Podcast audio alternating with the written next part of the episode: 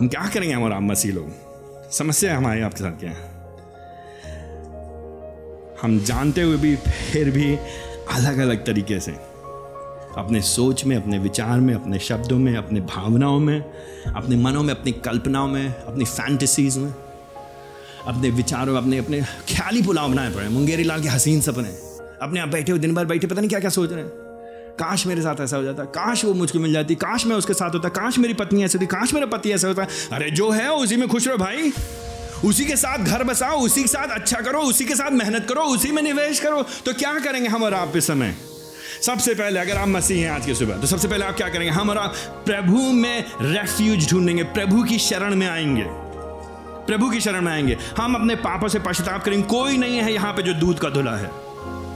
कोई नहीं, यीशु मसीह ने उस स्त्री से क्या कहा? पाप में जो पड़ी स्थिति कोई है यहाँ पे जिसने पाप ने किया? वो पत्थर मारे उस पर विचारणी से बोले, प्रभु जी ने, कौन है आज की सुबह यहाँ पे? कह सकता है जो मैं दूध का धुला हूँ।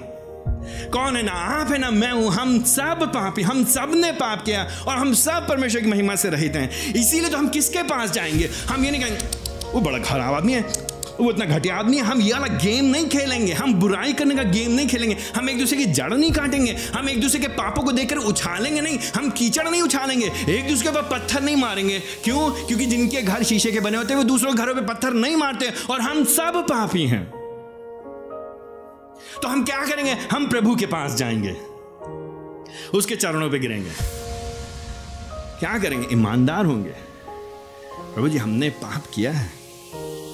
अपनी सोच में, अपने विचार में, अपने शब्दों में, अपने कार्यों में, विवाह से पहले विवाह के बाद अकेले में प्रभु जी हमने ना चाहते हुए चाहते हुए, ना जानते हुए जानते हुए कभी कभी योजनाबद्ध तरीके से कभी कभी योजनाबद्ध तरीके से नहीं प्रभु जी।